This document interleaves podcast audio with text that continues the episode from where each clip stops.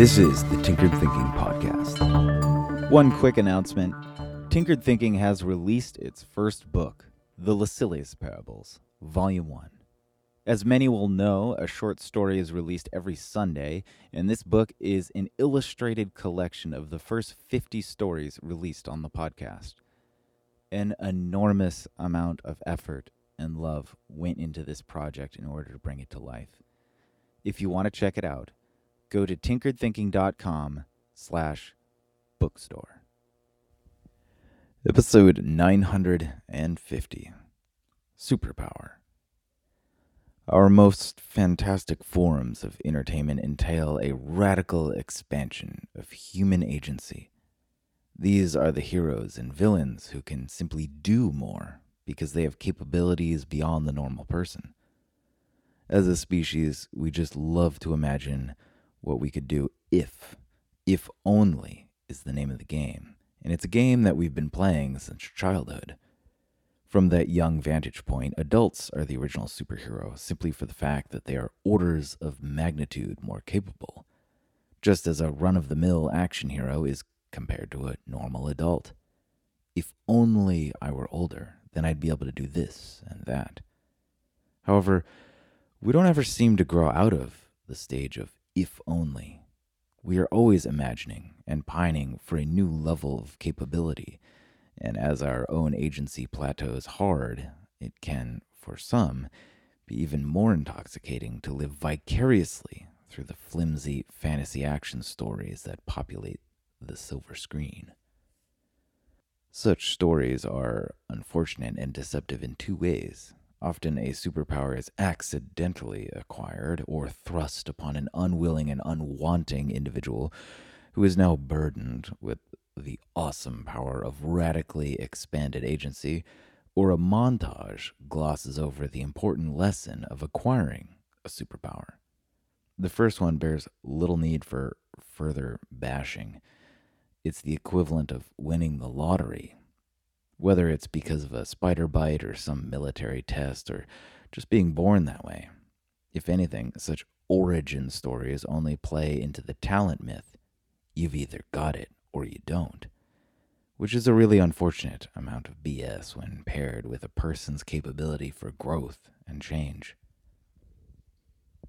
The second is the montage. There's the iconic getting in shape montage, like from the Rocky movies, where a tremendous amount of time passes in just a few dozen seconds. And it's during this time where all the boring but very important training, learning, and growing occurs. Intellectually, the montage makes sense, but viscerally, it doesn't. We understand abstractly what's required to level up, but we don't have any feel for the tedium, headache, and sense of endurance required to make it through a real life montage. Our entertainment sourced from superpowers ironically handicaps our ability to actually make the long trek to acquire one by making it look quick and easy. Real superpowers, that is, the sort of rare human ability that some people actually do have, that leave the rest of us to marvel at require absurd amounts of time and consistency. These are people who win gold medals at the Olympics, or the best performance musicians in the world, writers, artists, even coders.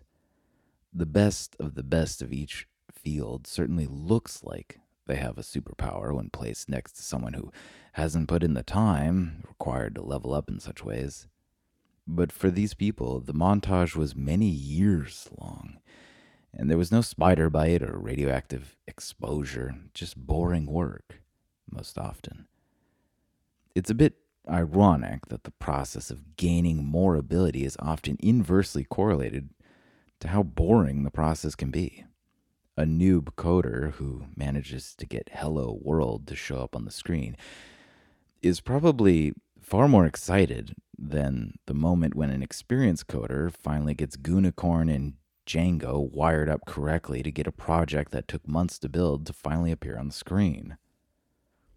The world of entertainment is a flashy, quick fix dopamine trip. In a tiny fraction of a single day, we see our protagonist go from normal run of the mill person to exceptional planet saver. So, of course, we go to buy the lottery ticket.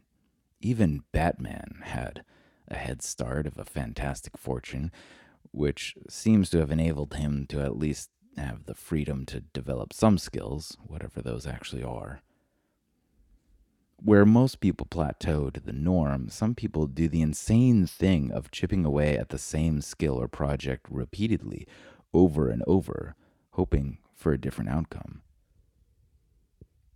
This has an eerie and unfortunate resonance with the odd modern definition of insanity that is, doing the same thing over and over and expecting a different result. The difference is that any individual plugging away day after day with the same thing isn't actually doing the exact same thing. Subtle changes are occurring, but they're unnoticeable and only become apparent after a great deal of time when the compounded effects of many small changes seem to suddenly come together. We sort of all understand this, but we don't seem to know it. We get it abstractly. Yes, if you want to be really good at something, you have to do it a lot for a long time. But to know something is different than mere understanding. Knowledge is understanding in motion. To really know something you understand is to act upon it and to add the felt experience of living through a functional form of that understanding. It's when the vicarious is replaced with the visceral, and then perspective changes. Understanding, knowledge, and feeling fuse through memory. And then it becomes like many other human milestones we try to describe to younger people who haven't yet had the experience. You got to do it to really understand.